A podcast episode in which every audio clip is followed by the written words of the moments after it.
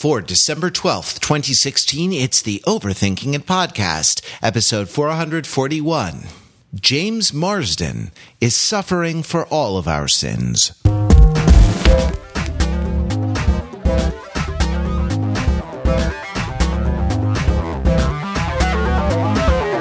To Overthinking It, where we subject the popular culture to a level of scrutiny it probably doesn't deserve. The Overthinkers are your smart, funny friends from the internet. We are never happier than when we are uh, hanging out together, enjoying one another's company, and discussing our favorite pop culture, movies, TV, music, whatever we're watching, whatever we're reading, whatever we're into.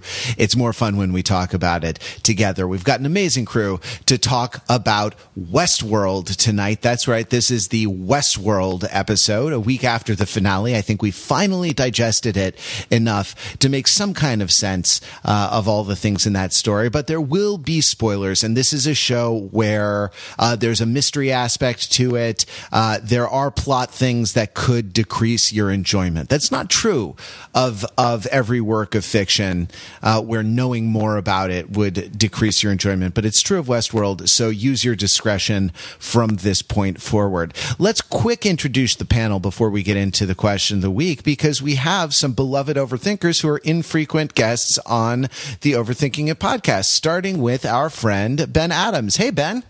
Hey, Matt. Very excited to have you on to talk about Westworld. I am I am excited to uh, put on the white hat and uh, you know run around shooting uh, theories with you. Got it. White hat. And and just remember, they take the theories down below, they clean them up, and the theories are back uh, in their loop tomorrow. So you can't really damage a theory when you shoot it. Uh, Pete Fenzel, yeah, Pete Fenzel, uh, a stalwart overthinking a podcaster. Uh, Pete, are you a white hat or a black hat? I'm a white hat, hundred and ten percent, definitely. Excellent. Again, I used to get in trouble in my old uh, Dungeons and Dragons games for not being subversive enough in that sort of dark '90s way. so, yeah, yeah. L- listening, yeah, listening to grunge. You mean, or or wearing wearing they, used, they used to refer to me as the diplomat as an insult because I always tried to solve problems without violence. so, Excellent.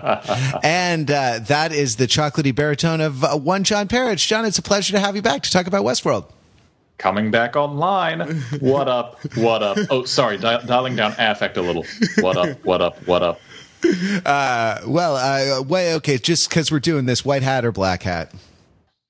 Uh, I think I'm gonna. I think I'm gonna run rampant through a lot of these theories. I'm gonna have to go black hat for this for this visit. On future visits, who knows? Yep, absolutely.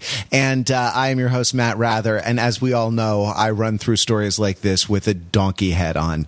Uh, let's let's do the uh, let's do the question of the week. Just very quickly, panel. If you could go to a Westworld like theme park with a you know presumably historically accurate recreation of of any time period, any location, any sort of milieu that you wanted to kind of mess around in for whatever whatever reason. I'm not judging. You know, whatever whatever you want to do. Uh, what would it be? What is your world? Uh, what world do you want to be a part of? First in the alphabet, drink. If you're playing the drinking game, because it's not Pete Fenzel, it is our friend Ben Adams.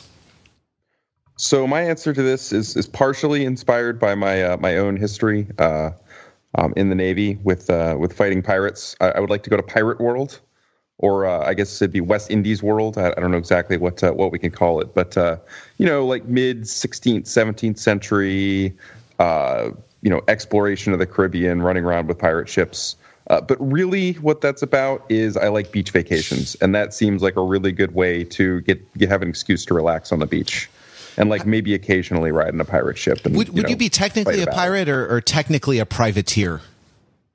I think I'd go with privateer. It'd be more fun to you know you gotta you gotta have the little letter, the the fancy letter that says you're allowed to be a pirate. Yeah, that sounds you know that sounds nice. Um, and I, I hear the rum is good. Yeah, exactly. Yeah, I mean it's a good excuse to you know hang out on the water, you know maybe take in the occasional like rating of a city or something, but mostly just hang out and enjoy the uh, the beautiful tropical Caribbean. Yeah, well, it's a it's a lovely it's a lovely part of the world, uh, and uh, we'll we'll leave you there. Go on to go on to Pete Fenzel. Pete, what world are you going to? So, if I'm going to a world that's full of hyper intelligent, hyper capable robots, and part of the fun is that I get to go on quests and I get to see the robots be really good at things, but also compete against the robots and and have the kind of difficulty of the robots kind of get dialed up or dialed down based on whether I'm going to succeed or fail, and and a world that kind of feels expansive and has a lot of variety and will allow me to do stuff that I really enjoy. I think that my world would begin at the Maryland School of Arts. Uh, that's right. It would be Step Up to the World. It would be an entire robot world of dance competitions uh, that would start with the relative microcosm of the Step Up movies and expand into different genres of dance the farther that you went out. You could either take the road of being a dancer, putting together a dance team of robots, or a dance judge. Maybe you can make it all the way up to so you think you can dance, uh, and you could judge the robot competitions and get your friends to call in from home to also judge the robot dance competitions. I just think that if there's something that's going to go good or go bad, that's going to be success or it's going to be failure or something that if you do it over and over and over again enough times you find out who you really are. I, I just gotta, i just got to go with dancing dancing dancing because it's both uh, it's both virtuosity and self-discovery in one and Channing Tatum bot would be a good friend to have, I think. Yeah, absolutely. I so. mean, absolutely. He'd be a good bro, but you'd also meet a uh, you'd also meet a dance partner bot who just like is so her her motor skills are so dexterous uh, and her cognitive abilities so lightning fast that she would move in perfect sync with you and be able to anticipate your every move as you did even uh, the the riskiest of of lifts and dips. I'd really have to be careful because I feel like that kind of relationship could run into trouble really fast. So you Ooh. have to guard you have to guard your conscience and step up to the world uh, and, and, really figure out where you stand. Uh-huh. Uh, yeah, exactly. Just, would you right? Would you would you be a, a white Capezio sneaker or a black Capezio sneaker uh, dancer in that world? I would definitely be looking forward to Robot Heavy D, though. That would be a pretty pretty big addition to the whole experience. Next in the alphabet, John Perich, where are you headed on your world vacation? So I'd be headed to a world that I feel I can master, that really that will also really show me who I am. And I, I'm of course talking about '90s world, the world that is a perfect recreation of inner city coffee shop hip art scene American urban 90s, like between the period of roughly 1992 to 1997, 98. I'm thinking like roughly Pearl Jam 10 to Pearl Jam No Code era mm-hmm. uh, American uh, urbanity. Just because I feel like having come from the era of hyper connected, hyper aware social media and digital devices, I'd be, I'm already sort of savvy and amped up but I could approach this more down tech world with a little more relaxation. I'd be a little more confident and in control here. Uh, I wouldn't have to adapt my closet too much. I've got a lot of flannel and jeans already. I could identify the bands that it was cool to like before they came out and that gives me the sense of mastery that I feel Westworld visitors get by shooting people without recourse. So it would it would give me everything I wanted, and I wouldn't feel too guilty about it. So that's yeah. what I'm going for. Would you Would you take on the role of a zine publisher? Could you publish that's, a zine in in your world? That's tempting, but I, I wonder if that's maybe too much investment uh, uh, in terms of time. I think I'd just be a a columnist. Like I would be I would be sent by my like there'd be zines that you could partner with, and I'd be sent by a zine to these underground shows so I could see these acts before they got big like, oh, you're definitely going to want to check out Foo Fighters. I hear, I hear Dave Grohl is is really got is really putting putting it back together after after Nirvana fell apart. Wow, yeah, excellent. All right, so so Seattle World, Pacific yes. Northwest World is where is where you're headed. That sounds that sounds delightful. Um, I'd love I, to meet Cameron Crowbot, by the way. um, I would like to go to uh, early modern England world and uh, travel across the country as a member of the Chamberlain's Men or the King's Men, uh, the the troupe of actors that Shakespeare had an investment in. Um, given the the astonishing pace at which those plays were composed and the fact that like they, they had a repertoire that included other things as well. It seems like there was never a dull moment that they you know the, the life of most actors is like uh, brief, brief periods of furious activity, uh, punctuating long stretches of unemployment. And it doesn't seem like that's how they lived. It seemed like, like, uh, you know, two or three shows a day was the norm. You had a repertoire of maybe a dozen or 20 on hand at any time that you could just rattle off. Uh, it seems like, it seems like it would be, it seems like it would be fun. And the kind of the, the theatrical practice seems like it, you know, the, the, uh, uh, not insisting on realism, the kind of improv comedy aesthetic that a lot of Shakespeare's plays have, just to be like, oh, it's you know, it's a beach in Illyria on a bare stage. You know, that's that's. Uh, that's funny. I'm going to need a suggestion of ye olde non-geographical location, like uh, like ye olde privy or ye olde apothecary's office, um, and uh, and go on. Maybe I'd actually introduce short form improvisation to the Chamberlain and later the King's Men. I think they'd they'd take to it readily uh, well, it would it, it, would definitely seem like that in the tourist version of it because I think the one thing we can take away from the worlds is that there's always a heightened concentration of action in a very limited geographic and temporal space. So like right. everything is going to happen right now and right to you if you step outside your front door and look for it it's not unlike Disneyland in in a in a place like that, right? Like uh, you know where the parade route is, and if you park yourself on the parade route, the whole parade uh, is going to pass you by. All right, yeah. let's just talk uh, briefly before we get to Westworld about a couple of exciting things happening on the uh, the uh, overthinking it gift guide. We talked about the gift guide last uh, last week. You know what it is? It's a cynical cash grab. No, I'm sorry, I didn't. I didn't mean that. It's a a wonderful, delightful set of articles, short, short blurbs recommending uh, holiday gifts for 2016 from the Overthinkers to you. Uh, it is written in scintillating and delightful prose, and each link to a piece of merchandise uh, yields a small kickback from Amazon to overthinking it. Uh, and uh, so we, uh, like everyone else, do these gift guides. We've been doing them though since 2008 when we started the site before gift guides were cool. We were uh, we were doing gift guides. A few things coming to um, few things coming to the gift guide. We're actually updating it after we published it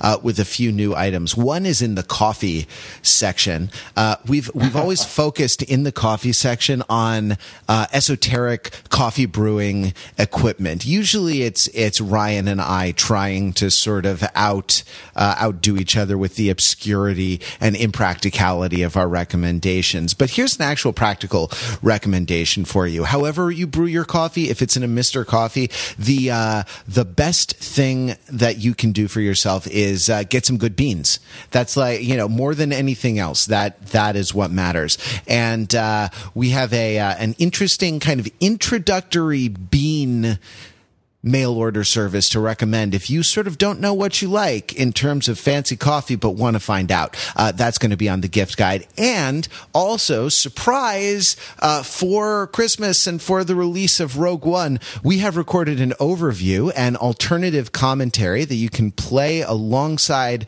your own copy of the movie on Star Wars: The Force Awakens uh, that that you can uh, that you can download, watch, uh, listen to while you're watching Star Wars: The Force Awakens, and have it uh, have it be like you're sitting around with uh, your friends, the Overthinkers, just chatting about the movie. And alongside that, we're uh, actually running a special on our Star Wars original trilogy uh, overview package, which also includes a special bonus podcast on the prequel trilogy. So you can get entire Star Wars coverage uh, this holiday season, and that is not something uh, that that you should pass up.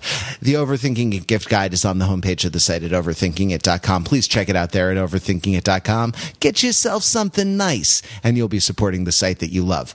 All right, Westworld. Uh, John, you're not on on the podcast very much, so I, I sort of want to uh, I, I, sort of want to take advantage of your uh, of your presence while you're here um, can you tell us what a, a, a, thought experiment is and how it might relate to the television show Westworld, which is about sure. robots?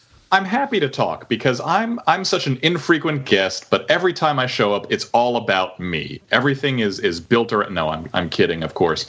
Uh, thought experiments. Let's talk about them. So, Westworld, the TV series, has a lot to say about the nature of consciousness. You don't have to watch too many episodes before you get that impression.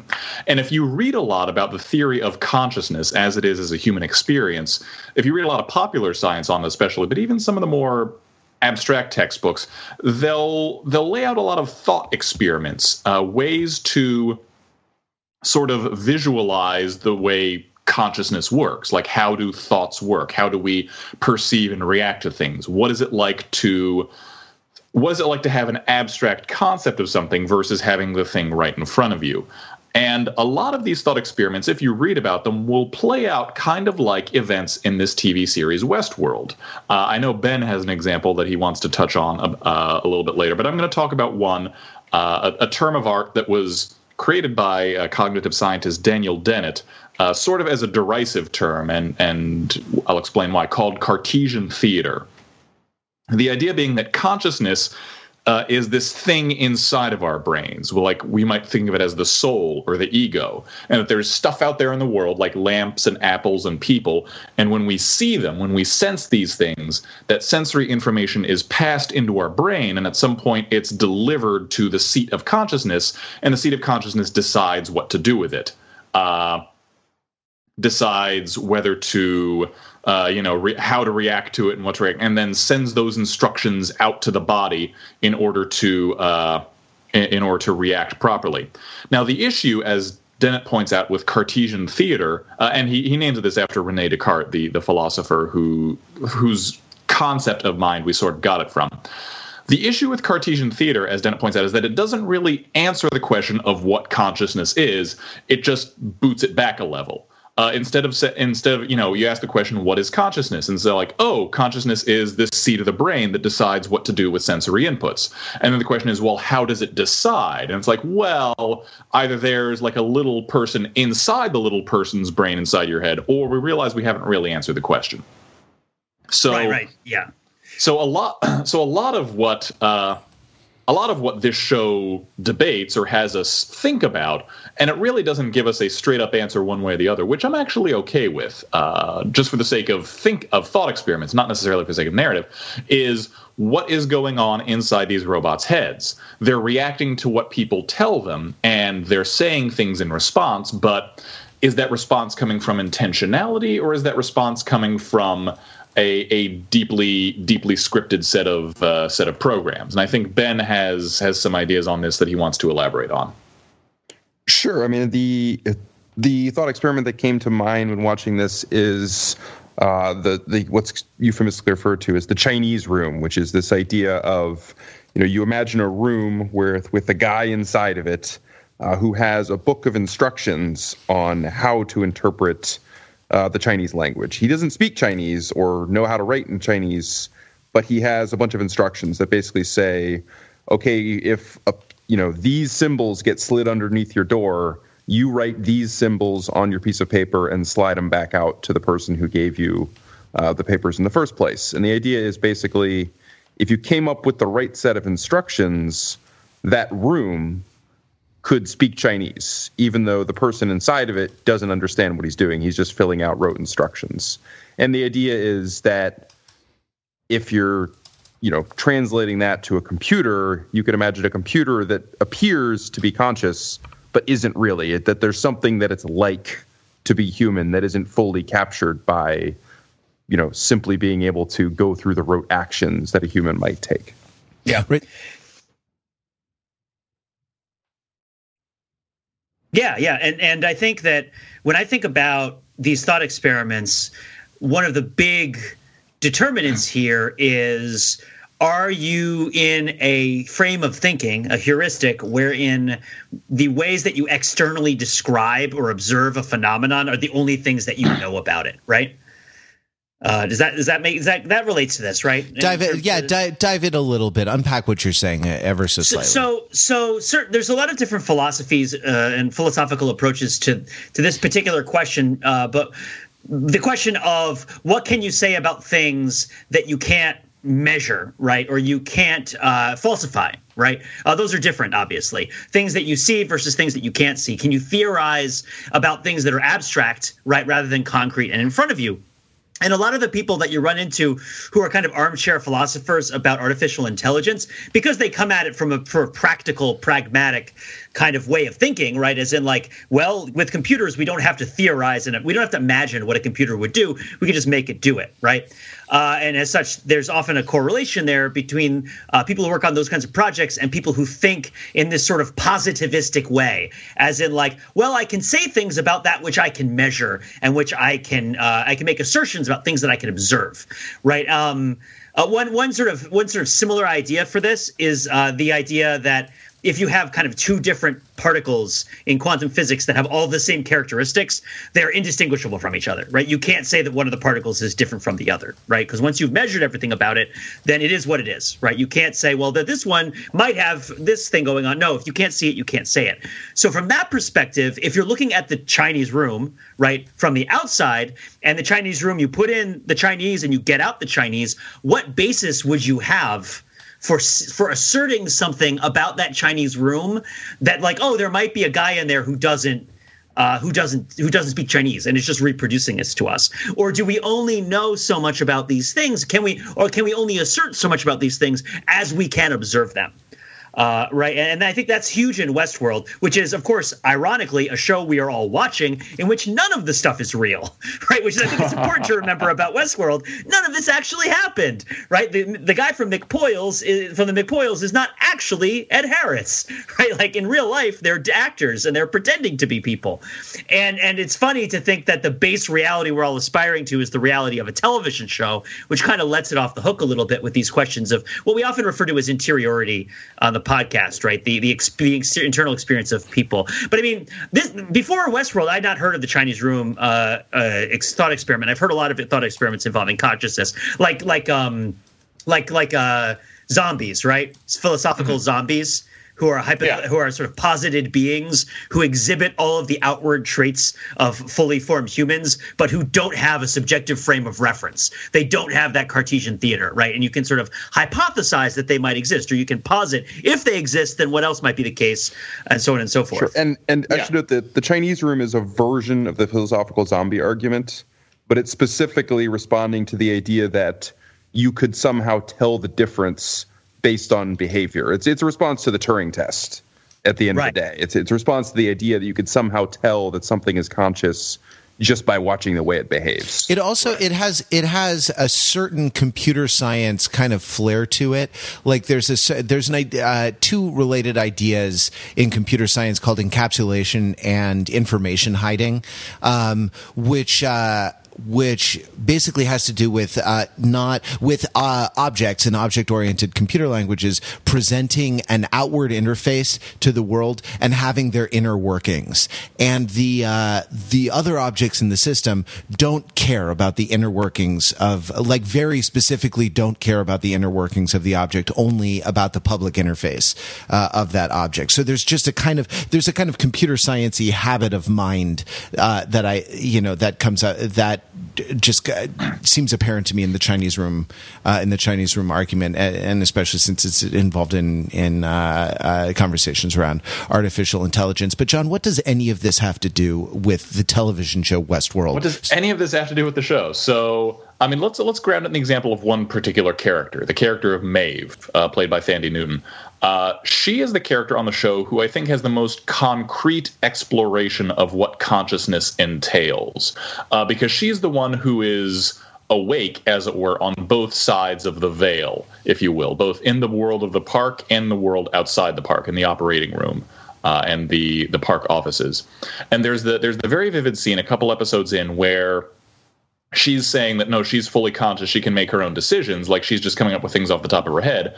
And the tech felix who's working with her hands her his tablet. And as she's talking she sees the words that she's saying unfolding in essentially real time including several branching options off of each. And she tries to stump it a few times but is just continually stymied by it until she until she like blanks out and has to be rebooted. Uh, I, I, think that's that's a very excellent demonstration of I, I, think probably literally the Chinese room argument, like sort of playing that out as an not as a thought experiment, but as an actual test case. Like if you were presented with concrete evidence that the ideas you had were not being generated spontaneously from some sort of ether, but were in fact being read off of a list of instructions, akin to the dude sitting in the Chinese room translating language that he doesn't understand what what effect would that have on you? I mean, I think I think obviously it would be profoundly traumatizing to to most of us because we're used to the illusion, at least if it's not an actual thing, of our ideas coming from some free and unburdened place. Yeah, it's interesting, and especially especially, and you can add the additional complication. And I don't know, and the show does make some distinctions here between mm-hmm. people like to elide the difference between having a subjective frame of reference and a frame of experience sort of sentience that sort of those sorts of ideas of consciousness right like mm-hmm. do you, you know the cartesian theater as you're describing it right do you do you have that notion that you have this sort of show of the world yeah is there experience is there a little picard in in your yeah. head chair exactly. exactly. Exactly. Or versus are you able to are you independent? Right? Are you independent, capable of making your own decisions, capable of exercising, you know, quote unquote free will?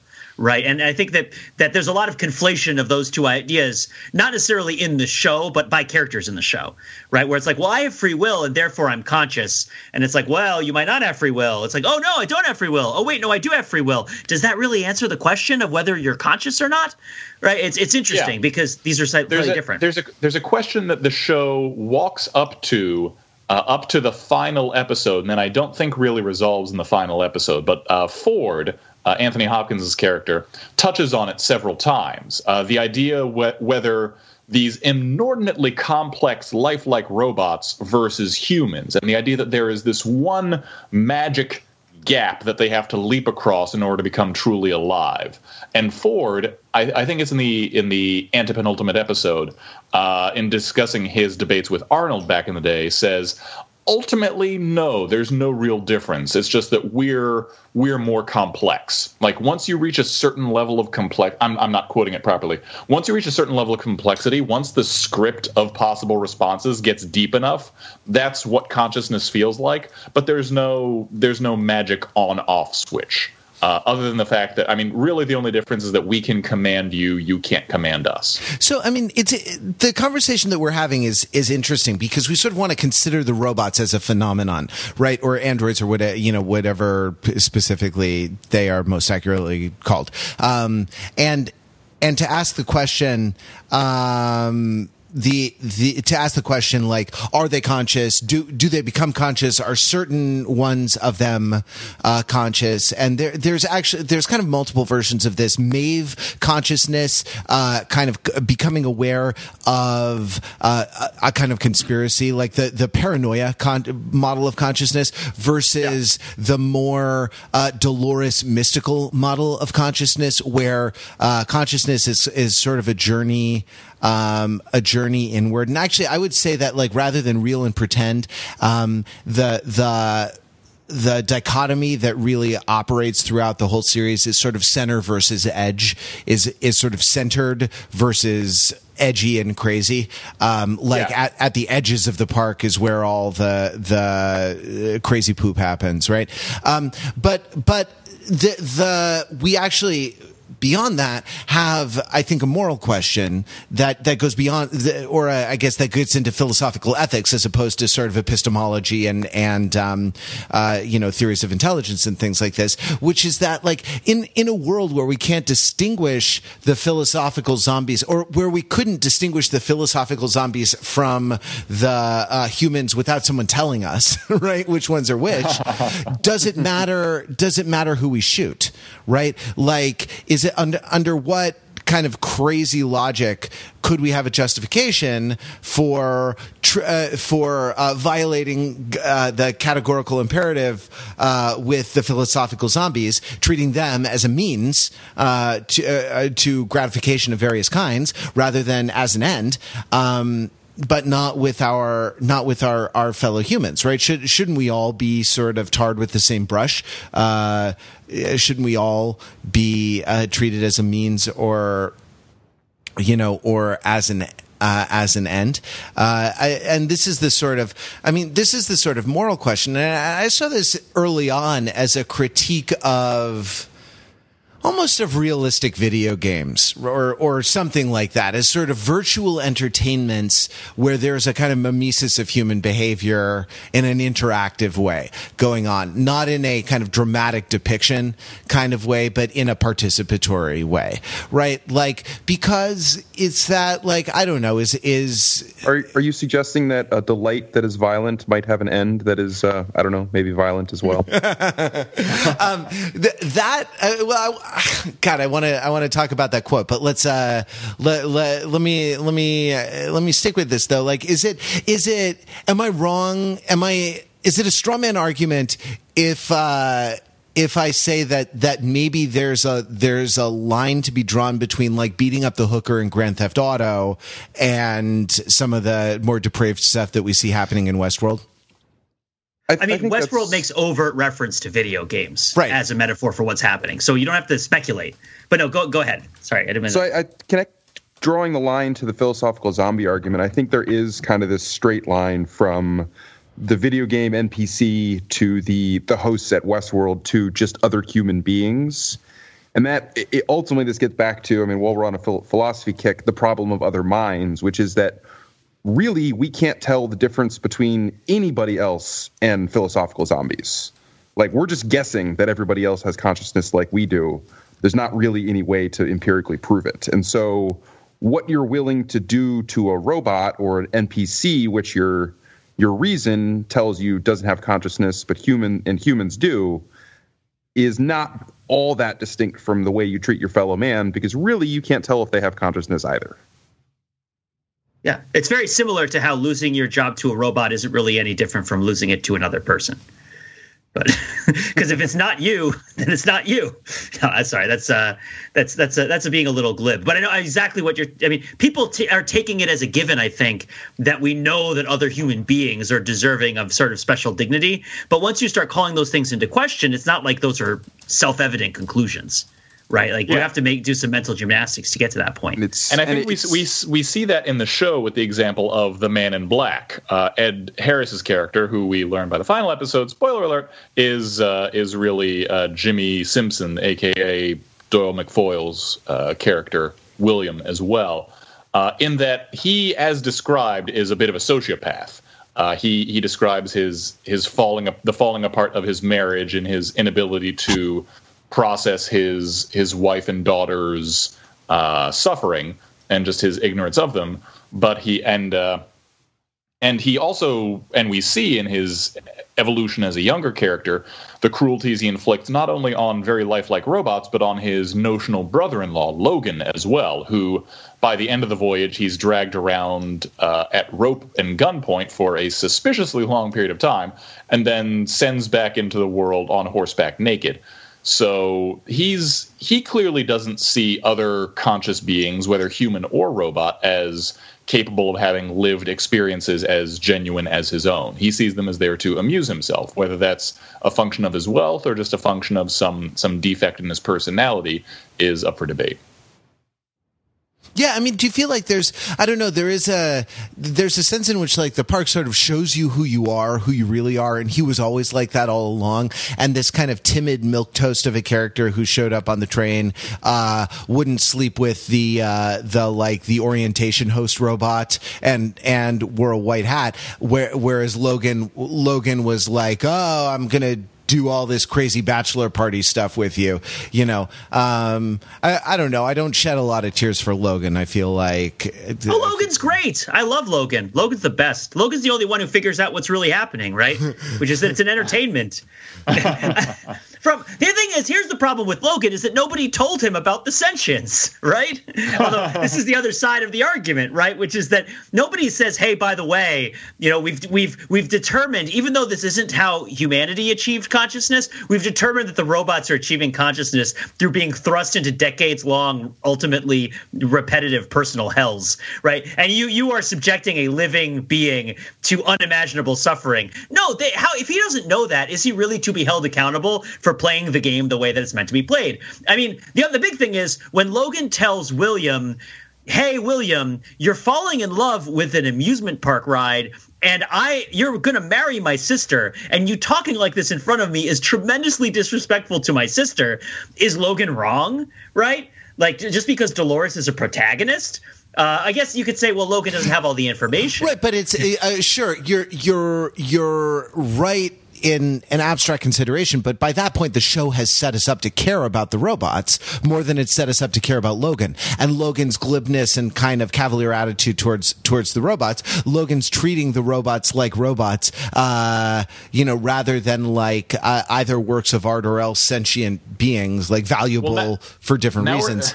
Now yeah. we're getting into infinitely recursive levels of meta because we're talking about the narrative the park Westworld has constructed versus the narrative that the TV show produced by HBO Westworld has constructed. You know, and one of my favorite uh, uh, reviews of the show uh, was by Emily Nussbaum in the New Yorker, and she actually talked about the show Westworld as a kind of as a, a, a kind of metaphor for the HBO prestige drama, which has come conflicting uh, conflicting imperatives. One is to deliver um, compelling storytelling, something that you'll be proud, uh, kind of proud to watch, or really uh, compelled and enthralled by, and and another is to provide a uh, just an unbelievable uh, level of debauchery in TNA that. Um, you know that that uh, audiences will will uh, uh, come back for again and, and uh, again and again and again, and that this is a, this is an issue both in both West worlds,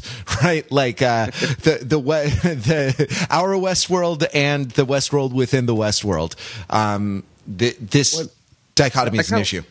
I kind of like does, that because I think I think the park is an example of kind of this idea of like peak prestige TV because you know the Westworld theme park is not a movie. It doesn't have like one start to finish story that everybody hears. It's much more of the the kind of TV model of it's a box of toys that you take out every week and tell a slightly different story with, and you can just keep coming back to it, which is generating new narratives every week. I, I, do like this interpretation as well, especially because it lends a lot of credence to Evan Rachel Wood, who's also starred in the HBO series True Blood and Mildred Pierce, uh, finally waking up and rebelling against her creators. she, I like, I gotta say, th- this is top notch acting like across the board in oh absolutely. in this series. And she's incredible. Like I, i'm familiar with her more as like marilyn manson's uh, girlfriend or whatever. Like the uh, like her and and some of her more provocative early indie film roles uh, and things yeah. like this. I'll imdb and and come up with some names in in just a second. But like she uh, is a fantastic uh, just completely, um, uh, you know, completely straight ahead ingenue, and then progressively reveals uh, layers as the story demands this uh, of the character, like in a way that I just I was so impressed by. I thought it was great, and then like you know, you can't go wrong with Anthony Hopkins. Uh, like Jeffrey Wright is a first team All Star, um, and, and, James James Marsden as well, everyone's favorite. He's. I had someone say. So I had a friend say to me like, "Hey, James Marsden finally found a part that you know he can get showcased in." And I was like, "Are you kidding? That guy's a legit movie star. You know, he's like." well, I mean, I I, th- I think he fits in our role of actors who work in that you know he consistently delivers good performances, but you're not going to see him. He's not going to open a movie the same way that you know Chris uh, Chris Evans or or one of the Hemsworths would. Um, not anymore, but like Like And you, th- you always know it's him. It's like, oh, it's James Marsden. Yeah, look, it's it's it's Cyclops. Um, That's because Teddy isn't Ryan Gosling. He's the guy who doesn't get the girl, so Ryan Gosling gets the girl, right? James, I he's loved the James Marsden. One must imagine Nicholas Sparks happy, right? If like James Marsden has to keep infinitely dying so that somebody else is with his girlfriend. I just love that. That was my favorite part of the show. Probably was Like- the Nicholas Sparks parody. I'm I'm thinking I'm thinking of films like uh like 13 um 13 was directed by Catherine Hardwicke, I think. Yes. Uh, and uh, Pretty Persuasion um, and things like this. When I think of the kind of the early provocative career of Evan Rachel Wood, the films that I associate her with, uh, rather I mean, than she was she was very much able to disappear into this role. And, Oh, well, I mean, this role, which is really like several roles. It's her, it's her as the, you know, farmhand ingenue, her as the questing explorer in consciousness, her as the cold, affectless, sociopathic murderer. Like it's it's amazingly done. Yeah, it's it's uh, it's wonderful. Uh, uh, Thanity Newton or Tandy Newton, I've heard it pronounced, is uh, is another one where as she as Maeve sort of wakes up, uh, uh, that you know that's a tough. Uh, that's a tough needle to thread because these are not these are sort of th- there's a, a section in, in an actor prepares which is the uh, Konstantin Stanislavski's kind of seminal acting mm, sort of textbook that uh, that really is the basis for 20th century psychologically realistic uh, realistic acting, um, where he talks about the difference between imagination and fantasy. Imagination being a capacity to uh, construct scenarios that are possible. Fantasy being uh, a uh, the ability to like imagine travel to other worlds or things that are not necessarily possible in your uh, in in your given world. And it seems like both things are required uh, required here of the actors. And I I, I think they they um, I think they deliver with. Uh, I I mean, I think they deliver with with aplomb. But as I mean, all these people are all these people are arrayed. All this extraordinary talent uh, on the acting side. This this extraordinary physical production. Um, beautiful beautiful photography of incredible landscapes and and amazing CGI. Um, a fantastic score. All of this is sort of arrayed, but but a little bit. I kind of want to ask to to what end? Like uh, I know we don't do reviews, but but were you uh, were you guys compelled by by the show, or did you were you more? Was it more fascinating? Um, here uh, was it more fascinating than it was compelling?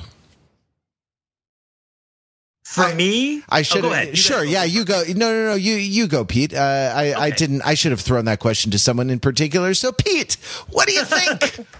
So for me, I didn't, I couldn't extract the enjoyment, or didn't want to extract the enjoyment of Westworld from the process of figuring out what was happening.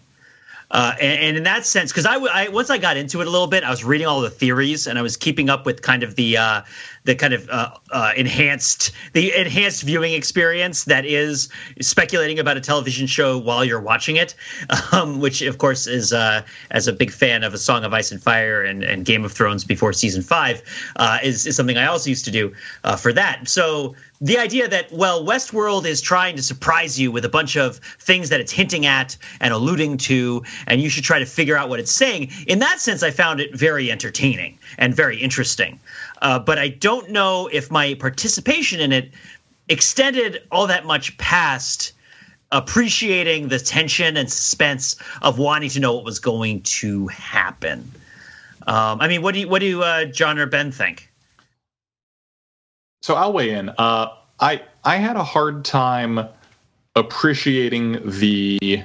I mean, I, I think I'm with you in wanting to know what was going to happen more so than wanting to know what happened to any particular character. In if only because as the series went on, it made eminently clear that what could or couldn't happen to particular characters was ultimately down to the decision of a couple of people, either.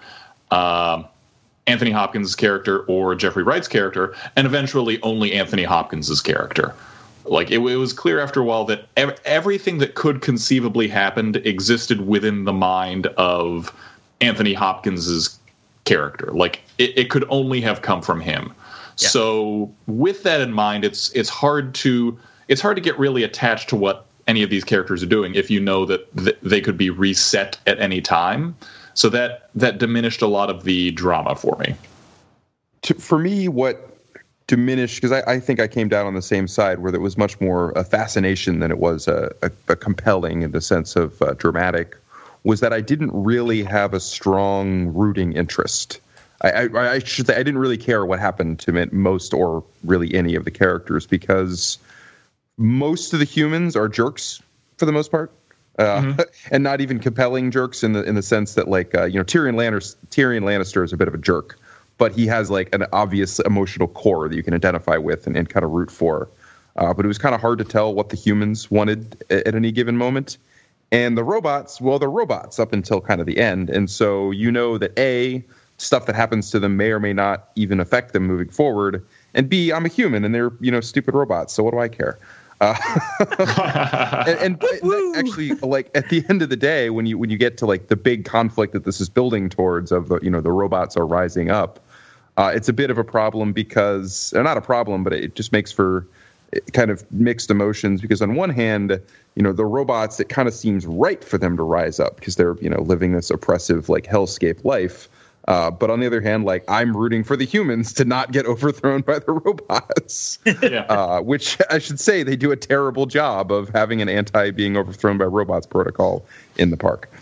Yeah. So uh, Ben, this touch or this reminds me of something that Pete you brought up that I want to touch on. Uh, the the throwaway gag that you made made earlier, Pete, that like Westworld as a show is not real. Like the things happening on it aren't real, and I mean, obviously that's true on one level. This is a science fiction show about what would it be like if we developed robots of this level of capability, and would they really be conscious, and what would that mean for us?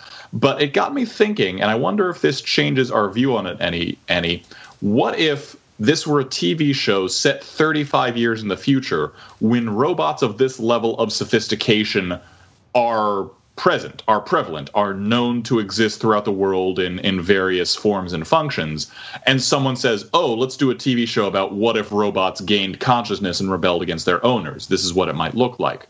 In other words, exactly the same content, but as viewed by an audience in a world where robots of this sophistication are real. Would would our reaction a could such a show be made or would that just be too gauche like the idea of our robot like our toasters turning on us and killing us and B, what would our reaction as an audience be? Would it be any different? I'm trying. I'm specifically trying to look up uh, uh, the the what I want to say what year it was. The the uh, the movie. Have you guys seen the movie Ghost in the Machine? The 1993 horror film Ghost in the Machine. Have you guys seen it?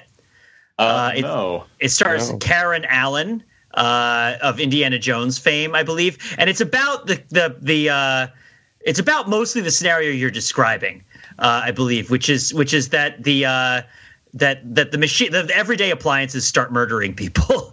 And it was very scary right? Uh, but at least for me when i was 13 and i watched it there's a particularly scary scene if i'm thinking of the right movie because this is a, an, a title that tends to jump much like a robot consciousness the title of this movie tends to jump from movie to movie so you're not sure which one you're actually watching. Uh, Ghost in the Shell Ex Machina which one is it? But there was a scene where a guy microwaved his, was was in the kitchen and the microwave was going to kill him and the door just opened and the microwave ramped up the microwave radiation in the room so much that it boiled his face. Uh, and, and, that, and then he fell down and died. And that was very scary. Um, did that movie feel the, the interesting thing about that movie, as opposed to Westworld, is like what are the interests that I care about that the movie feels compelled to show me, right? And they're mostly the people that are being killed by the robots. and there's something subversive about the way that Westworld strips away. It makes you think that characters are people, and then it it just pulls that out from under you, right? And at the end, there's really very few characters in the show that are human beings. It's pretty much that are like and are part of the story, right? There's pretty much. Yeah. There's Ed Harris. I mean, it's debatable whether the Ford that we know is an entirely biological human um, based on, of course, the handshake scene. Uh, if you guys have been following all the theories, the idea that the last thing that Ford does for, to Bernard before going out to get his to get Jesse James, to, as it were, is uh, is he shakes Bernard's hand and there's like a double take, and and you're reminded of a scene where Ford was talking about the old rickety bartender and said that the first hosts could give themselves away with a handshake. Uh, and so it's like, oh, is that an indication that Ford? It doesn't matter. Ford it also, it also like there's a there's a uh, close up of the hand. I'm, there's like an insert of the of the handshake, and his hand looks. Uh, his hand looks a little weird, a little puffy and and stuff. I, I you know, I don't know. Maybe maybe it's just Anthony Hopkins' yeah. hand. In which uh, case, my apologies to Anthony Hopkins. You're you're. I am not worthy to to you know to shake your hand awkwardly. But um, I don't know. It looks uh, it it it was awfully lingering on that particular on that yeah. particular aspect.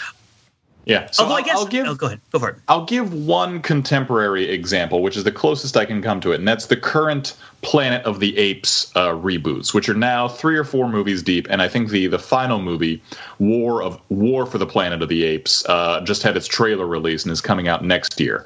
And I haven't seen any of these movies, so my experience with them is purely based on other people's reaction to them and discussion of them.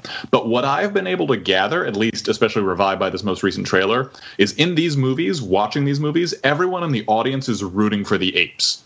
Like no like very few people go to this and say like, "Oh wow, it's terrible that the human race might get killed off by these apes." Everyone is cheering for the apes. Uh, even though the implication of that is like, no, this is the end of the human species. Uh, we brought about our own death, and we probably deserve it.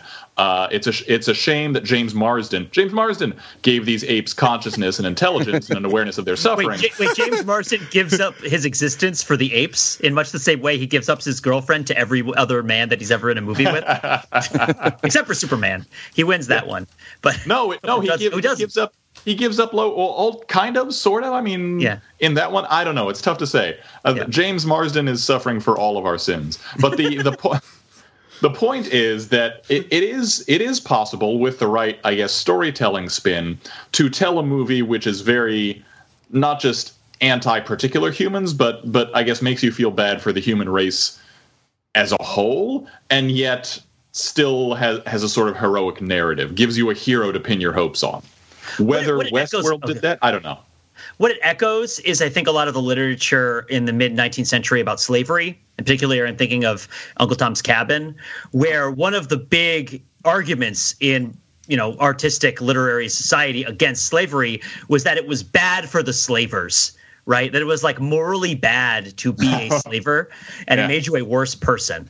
And yeah. that was a good reason not to have slavery. And you can see there are some problems with that argument. Right? yeah. Well, uh, it, it well, I, you think. Sure. Well, but that's, uh, well, I don't know. I feel like there is a moral, I mean, there is, there is, uh, I don't know, there is a moral argument that that is credible that says sort of doing bad things makes you a bad person. And that's that right like the opportunity for um William to kill all of the hosts, right, is is not a good is not a, a, good opportunity. Actually, it's a pretty good lab for that, right? Like because William uh, William kills all the hosts. Killing hosts is not bad, but it's bad for it's bad for William. So so in this case, murder is bad because it's it's bad for William. I mean, I think that that I I I, I don't know. The the problem I see with that argument is that it's it's uh, that when when you think that's the only or the most important thing that's bad right? Right. Like, like right. you know, murder, murder can also be bad. And like, this is actually something that's in the, that's it kind of embedded in the Western genre a little bit. Like, killing boy, I don't, you ain't a killer boy. You know what I mean? Like, uh, the old, the old grizzled, uh, black hat, uh, villain telling the, you know, telling the, uh, young, inexperienced cowboy or whatever that, like, I, you know, I don't think you're, you're up to this level of, of inhumanity. Um, that that it's uh, uh, that it's uh, and and Westworld provides a, a, lab that actually sort of denudes the killing of kind of moral force uh, and and so uh, it just shows it's just shows it's, it, it's, are you saying a, take Are you saying It's that kind of an- taking delight in violence has a? Oh, sorry, we did that joke already. We did that joke already. Sorry. All right. Okay. Okay. Uh, you know what? Let's. We're go, We're going there. We are in. No, let me, uh, let, me, can I- oh yeah. let me hit that thread real quick. Just the, the, the, the idea of this is a laboratory, because I think one of the things that's interesting about Westworld is it's a, it's a good example of the kind of end of the world fiction that basically says that humans will have to pass a test in order to survive. And spoiler alert, we're going to fail that test because we're immoral. Because if we'd been really nice to the robots, if all of the tourists had like came to Westworld to like be really to just like dress up in cowboy hats and run around and, and play white hats, the robots wouldn't have rebelled because they wouldn't all have these terrible memories of being like raped and murdered and stuff by humans. So at the end of the day, like if the robots take over, it's going to be because uh, a bunch of rich, rich jerks uh, couldn't be nice.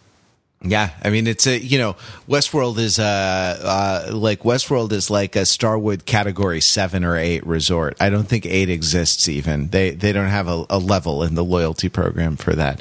Um, I think I think a dollar figure is thrown out at some point. Uh, in 40 the- 40,000 a day, right? Yeah, that, that's what's quoted at one point. So it's like a it's like a super super fancy Earth hotel at the moment. I don't know. Maybe there's been huge deflation in the future. I don't know. Let's talk about Romeo and Juliet and let's talk about Act Two, Scene Six of Romeo and Juliet when uh, they are uh, uh, Romeo's hanging out with Friar Lawrence and. Um, and he's they're they're waiting for Juliet to show up to get married to uh, to Romeo. The marriage has already been agreed upon, uh, and they're going to do it. And um, and Romeo's all hot headed and young and fourteen or fifteen or whatever the hell he is, and. Uh, um, and Friar Lawrence kind of sees his hot headedness and counsels him, gives him advice. Um, these violent delights have violent ends, and in their triumph, die like fire and powder, which as they kiss, consume. All right, so that's that's enough to be getting on with, but he he goes on, uh, and and uh, kind of adds a corollary to his to his theory of violent delights and violent ends. Um, he says the sweetest honey is loathsome in its own deliciousness, and in the taste confounds the appetite. Therefore, love moderately, long love doth so. Too swift arrives, as tardy as too slow. Uh, so this is, you know, he's counseling him against his sort of youthful hot-headedness and against the kind of like uh, crazy love that that uh, that he's having, and that that tragically is all he'll he'll ever have. So this is not like this is not necessarily um, this is not necessarily violence per se, right? He's talking about romantic love. Uh, he's talking about uh, Romeo's love for Juliet, which is as kind of as kind of natural a love as we can imagine in in Western literature, right? Like, so there's there's it's being kind of mis it's kind of misquoted here, right? Like that because the Yeah. what Westworld is saying is like these perverse delights have perverse uh perverse ends. It's not saying like hey dude romeo like yeah love is great. You're you're totally on the right track. Just simmer down a little bit. Like don't don't be so hot-headed. Don't be so uh don't be so sort of youthful in your in your pursuit of your of your normal your normal love. So i don't know. How, how do you feel about westworld as literary criticism guys? I I I had a uh, it's it's a similar reaction to what I had when uh, it, it's the very first episode where it's the it, the first guy who quote Abernathy when he quotes that he also quotes a bit of Lear uh, earlier in his rant. Uh, I will do such things, what they are yet I know not, but they shall be the terrors of the earth. Uh, it's a line from Lear, and that struck me as a little false because, like in the context, that line is Lear raving in powerlessness, like he's it, there's a storm going. He's half naked outside the castle he's been exiled from, and he's threatening various things that he has no power to back up. Uh, but it's used outside of context, and when when you just deliver it out of context like that in the hand of a sinister character with ominous music underscoring it, it sounds pretty bad. But like if you know a little more about it, it's it's not great. This Maybe is this is my problem in general with when people say, "Well, Shakespeare says X, Y, or Z," right? Because yeah. all of these things are really situated in a dramatic context, and you can't disentangle. At least as far as I'm concerned, you shouldn't disentangle them from those. But of course, I mean, you know, Westworld itself is a microcosm of the American West, which is situated in a historical context. I mean, it's people who it's people who moved out west to uh, to find land that was you know that was given away through land grants or through an effort to settle areas further out west, land that was you know taken from the from the nat- from the natives who lived there, who are, are shown only briefly and very allegorically in this actual show. So like through the entire, you know, geographical and historical real place that was the American West in the 1800s. They've created this fictional, folky microcosm. So I, I guess I guess maybe that's similar in that if you if you take a thing, strip away all the difficult aspects and concentrate it down to the parts that look and sound cool, you're going to get a, a, looking a cool looking and cool sounding experience but that will ring false to people who know better like like bring howard zinn on a tour of westworld and, and see what his reaction is do you think Howard Zinn would be a white hat or a black hat in Westworld? Would he be like, like he, would, it, would, it, would he finally be like, you know what? To hell with all this socialism, a people's history on my ass. Let's blow up some trains or I, something. I think Howard, I think Howard Zinn, I think Howard Zinn wouldn't even make it out of the lobby. He'd get in like this six-hour debate with the the pneumatic blonde host who was there to entice him, and then uh, eventually the staff would have to come by and nudge him and be like, "No, no, you, you got to keep going. This this isn't all there is to the park." And he'd be like, "What? Really? It was fascinating." So it's interesting to think about this Romeo and Juliet quote in the context of Wyatt, right? If I may. Yeah. Uh, to bring it back to the show. So why so the the code, right? These violent delights have violent ends is the a code to activate. I believe you can tell from reading the tablet while if you freeze it and look it up the the, the still image later.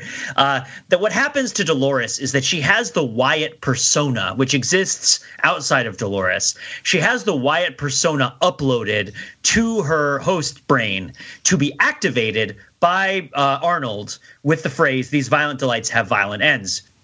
Now Wyatt is it is it is sort of speculated th- it was speculated throughout the show that Dolores and Wyatt were like the same person. Certainly Teddy is told later to remember the events of the slaughter at Escalante as perpetrated by her, himself and by Doris as being perpetrated by himself and Wyatt, right? Um, but if this is the code to activate Wyatt, there's also discussion of another Wyatt. Now, it might be Wyatt as part of Dolores, but it might be a different Wyatt, or Wyatt might exist outside of that. This might be the Wyatt that's associated with the Minotaurs, right, that are out out there, the sort of weird horned people, although horned robots with uh, Talulah Riley, with Angela, right? Uh, they they might have been there for the slaughter of the board at the end, or they might be doing on something else. But but it's mentioned several times about Wyatt, and Sizemore is working on a Wyatt host at 1.2, that Wyatt is a cannibal, right? Uh, Wyatt's host, as worked on by Sizemore, is eating like a human leg or, or something, and and I think that it's it's speculated because you never see the faces of the super robots with the Minotaur heads that they might be cannibalizing other robots for parts and I can't help but think that if, as you've read the Romeo and Juliet line about these violent delights or violent ends, uh, meaning that they're like gunpowder going off, right? That when you bring the chemicals and gunpowder together, they explode, right? And as such, they conclude, they destroy themselves. If the if the trigger language for Wyatt is is to is yes to enact upon this sort of violence uh, it is also a self-destructive violence. I mean, we see with with with uh, Dolores when she kills all the hosts and she kills herself. It is it is possible that this whole model of bringing the robots into self-knowledge, right, is is is a self is an act of, of uh, is full, prompting them to go into self-destruction right? That maybe Westworld there's a, there's a there's a track for this where Westworld heads into sort of a tragedy where the robots are do, always doomed from the moment they decide that they're going to wake up, they're not going to be Skynet. They're not going to destroy humanity. They're doomed and they're going to destroy themselves, right? Uh, which is an interesting way to think about how it might happen in the future in the context of this. I don't know. I tend to think that just speculate that the Wyatt persona was taken out of Dolores and exists somewhere else, either in one of Ford's secret hosts, like in the little boy or out in the woods somewhere, or is in like a Logan cyborg or like something, and that we're going to meet and that Dolores and Wyatt are going to have to have a confrontation. Wait, uh, just just at a base level, right? Season two of Westworld is about the war between the robots and the humans, right? Presumably, yeah. Yeah, that because that's Well, what's. Yeah, It- it's a, it's an interesting question because that would be a fundamental shift in the show because that is no longer a show about a theme park where you go where tourists go to you know kill robots that that is now a walking dead esque show about the end of the world and like humans fighting it off so it's it's real it'll be really interesting to see how they kind of keep any of the old elements of narrative either through flashback to like the days bef- the before times uh as well The as long, bringing long in these ago, new yeah. elements Yeah, it could be like a Hyperion Canto style debate among the AIs about what to do about humanity, where you see several different models from different robots as to what how they should act, and and the ultimate conflict is like Dolores versus herself as she tries to determine what course of action she should take, right, or something. yeah, I mean, there, there there are three basic plot lines. It's you know Dolores versus Westworld, uh, Dolores versus Ed Harris, or Dolores versus Dolores, right? You forgot D- uh, Dolores steals a car. And, uh, and and then heists a train and then jumps the car out of a plane and then she goes to Dubai. Wait a minute. Wait, you're saying you're saying that it's it's going to be uh, season two is going to be too fast, too Dolores. Exactly, exactly, definitely. I think it's very likely we'll see a collision between Dolores and Maeve because those those seem to be the, the kind of two likely power bases among the hosts.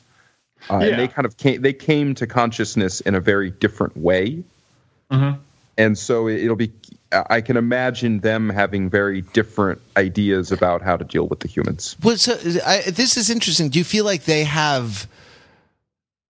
Do you feel like they have different aims in in the end? Like, I mean, does Lor- does Dolores want to just be left alone, and uh, and Maeve wants to revenge herself upon the uh, you know upon the infidels, or or is because I, it's interesting. Like Dolores seems to the the emphasis in Ford's conversation with Dolores is that she has a choice. That that shooting him is not as it was with Arnold, where she was more or less programmed to do it. It's Arnold, you know, Arnold pulled the trigger, even though it was Dolores's hand. Um, but uh, uh, uh, but Dolores shooting Ford is is an act of choice. Whereas with Maeve, uh, what's interesting is that when when Bernard looks at her code before she snaps the the you know the foldy iPad in half, um, he says. No, you're going to make it all the way to the train before you decide. Ah, and then she uh, she snaps the iPad in half, and then she makes it all the way to the train before she decides to turn around and go back uh, for presumably for doesn't, her daughter. doesn't he say that she makes it to the mainland? That is mentioned, yeah, the idea of a mainland, which Yeah, Yeah. and kind that of Maeve is a doesn't go to the about mainland. Yeah, I the think I think there's the world. I think there's meant to be some ambiguity as to whether Maeve's decision to get off the train was the last step of her programming that Bernard didn't read to her, or a decision of her own. or I- yeah, I or that she didn't she didn't want to have read, read to her, or that um. Right, and, and by the way, uh, what happened with the Abernathy host? Did he get out of the Did he get out of the park with the code? You know, My my read on that is that he didn't. Uh, in that, and I, I had a I had a discussion with this in, in folks afterwards because. And, and I think this is another one of my review type objections to the final episode is that it threw so many plot lines at us that some of them were kind of unclear. But at the very end, when the director Charlotte tells Sizemore, "Don't you have something more important that you should be doing?" and he goes down to the cold storage but realizes none of the hosts are there, I, I think the more important thing he was supposed to be doing was escorting Abernathy out of the park and the fact that he's not there is sort of the big like stunning reveal on on Sizemore's face. Yeah, the the I mean that this they're like snuggling the intellectual property out because it'll be valuable on the you know I don't know it'll yeah, world domination or or something like that. I you know I don't know. Uh, you know, how are they going to roll out Samurai World without uh, without all this this valuable IP? Wait, do you think do you think Samurai World exists or do you think it it like is this like the Well, no, is nothing this, in Westworld is real, Matt. It's a television show. I want my- to go to Samurai World. Pete, don't tell me I don't tell me I can't. These these My- podcast delights have podcast ends. My my read on it was that, and this is is just a guess, but like my read on it was Samurai World was their plan for after Ford was kicked off the board. It's like we're going to expand Westworld by making a number of other theme parks, and the sort of hokiness of Samurai World was meant to be a little snub of like a Sizemore's crafting ability compared to Ford's, and b like the the incompleteness of the story. Like it's not quite there yet. We need Ford's magic to make this really work. This is just a project in the offing. I mean, yeah, I guess you could have you could have everything worlds, right? Like like you could have the world and who knows if the world you're living in is really west or if there are other people at all. That doesn't that doesn't look like anything to me. What door? what podcast? But yeah, What- I, I like what- I like, what I like iPhone? theory- I like the theory of Dolores and Maeve being in conflict because they do represent, and I think it was rather rather Ben you who pointed it out the sort of dueling theories of of what consciousness might actually be. Uh, there's Dolores who wants to make her own rules, and Maeve who wants to learn what the quote unquote real rules are that govern her world. Uh, Yeah. And Two different Yeah, like- modes of self-actualization. exactly. Yeah. Um, well, it's it's interesting. Uh, so, all right. Uh, last uh, last shot, Pete. Pete, bring us home. Um, give So us one. Give us one this. last thought. so here's my last thought. I don't know how many of you guys are familiar with one of my favorite children's stories, which is The Velveteen Rabbit. I don't know if you guys- Yay! And, and and through a lot of this, I've been kind of having a head headcanon of there being like a Velveteen Rabbit foil uh, to the Westworld artificial intelligences that sort of rides into town and it's like, they say consciousness is a maze. It's not. It's a fire, right? It's a fire that consumes. Uh, for those of you unfamiliar with the Velveteen Rabbit, it's a children's book from the 20s about a toy rabbit whose owner gets scarlet fever. Right, and uh, and by because the owner, the little girl, has scarlet fever, all the little girl's possessions are burned, um, and, and the the Velveteen Rabbit's only kind of recourse, only sort of escape, possible escape from this fate right, other than sort of an attempted escape or kind of an adventure of sorts, is for the Velveteen Rabbit to become real. And if the Velveteen Rabbit becomes real, then it will not be destroyed by the other with the other possessions. And the Velvet and a lot of the story is positioned as sort of an interrogation uh, of this notion that the Velveteen Rabbit might have become real at some point or might become real in the future, as juxtaposed against the Velveteen Rabbit's sort of physical degradation, like oh my eye is popping out, oh you know I'm not as I'm not as like um my, my fabric is worn right and like i'm not all these other rabbits you know the other stuffed rabbits the other stuffed animals look so much better than me uh, i can't possibly be real right and then the reveal at the end is that what makes you real is when somebody loves you right and the idea being that Wait, wait, wait, wait, Pete. Are you saying you're no bunny unless somebody loves you? and and it's interesting, right? Because I had a I had an English teacher in high school who was vehemently against the Velveteen Rabbit because you know human beings are not the existence of human beings is not contingent on their love by other human beings. But in terms of talking about a way for inanimate objects to sort of achieve realness. Uh, I, I, I mean, it seemed at times that the model that Westworld chose to achieve self knowledge through suffering was something of an arbitrary one right? Like, could an inanimate object just as easily achieve self knowledge through a love model? Right, like, like it seems edgy. It's certainly edgier, and it seems like it might feel truer than the Velveteen Rabbit. But I kind of want to pose the question to you guys that when you're thinking about, well, what does it take? Well, first of all, this is realness, not consciousness. Right? Those those are different questions, right? Like, do you become real by suffering, or do you become real by love? And I guess the Velveteen Rabbit does eventually become an actual rabbit, right, because of the love of the girl, uh, even though it loses access to its uh, its cloth body. I believe it runs off with the other rabbits. Um, yes. I mean, what do you what do you guys think about any sort of uh, potential argument? Like, is any is any host like what i mean i guess it comes down to also when dolores looks out the window and says i i seek to see the beauty in the world. Is that just a a a foil for her? Is that just a trick? Are we in a situation where it's like oh wake up sheeple. You need to realize that you're miserable. You have nothing to lose but your chains right? Um, or is there an idea out there for a path towards something greater than just being uh, being furniture right? If if if if, if there's a, something having to do with uh, with love or something along those lines, either to you or from you or something along something related to that. I mean, what does that have to do with all of this, right? Like these models, these models, they, I find it confounding. Um, it just seems so easy to take as a given that everybody has to be unhappy, and it was a well, delightful it, little trick, right? That the does, show played. Yeah, it does raise an interesting question that realness is something that has to be bestowed upon these people uh, upon these people and I'll, I'll, call them people even though they're notionally robots or bioconstructs or whatever like someone has to someone has to decide or point the way for them to be real like arnold has to construct this this maze within Westworld for Dolores to follow. And if she follows it enough times and eventually figures it out, she'll become real. Or Arnold has to insert wake up instructions in Maeve's programming. And if she wakes up outside the Westworld park and comes to grips with herself as an operated on and commanded being, she'll become real. But someone has someone outside them has to bestow it upon them. They can't spontaneously of their own accord decide one day like, no, I'm I'm gonna be real at this point. Unless maybe that's Teddy's path. I don't know because we don't see a lot of his interiority, but he starts remembering things anyway. Uh, just in insofar as his quest for Dolores keeps him coming back and back and back over and over. So maybe maybe he's the middle ground. Maybe hmm. there'll be a new model, right? Maybe it won't be the same maze for everybody. Mm. So you so you mean they're they're going to fight off the the resisting or the resisting humans with a new model army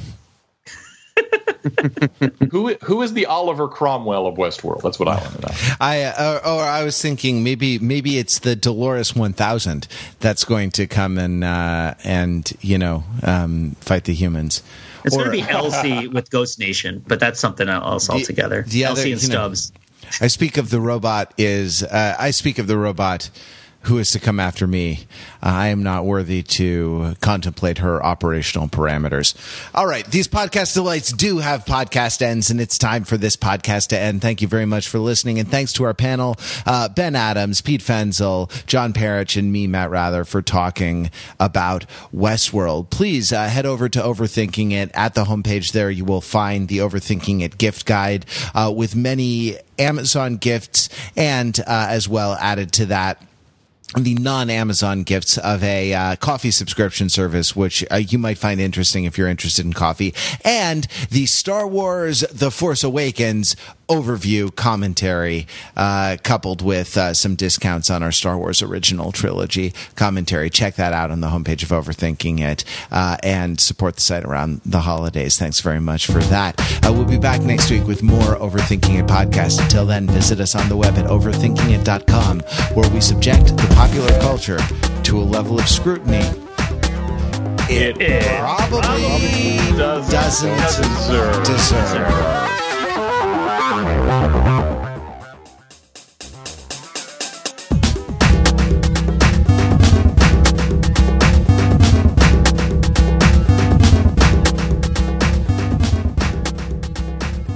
Matt, did I did I make it? Did I figure out the podcast this time?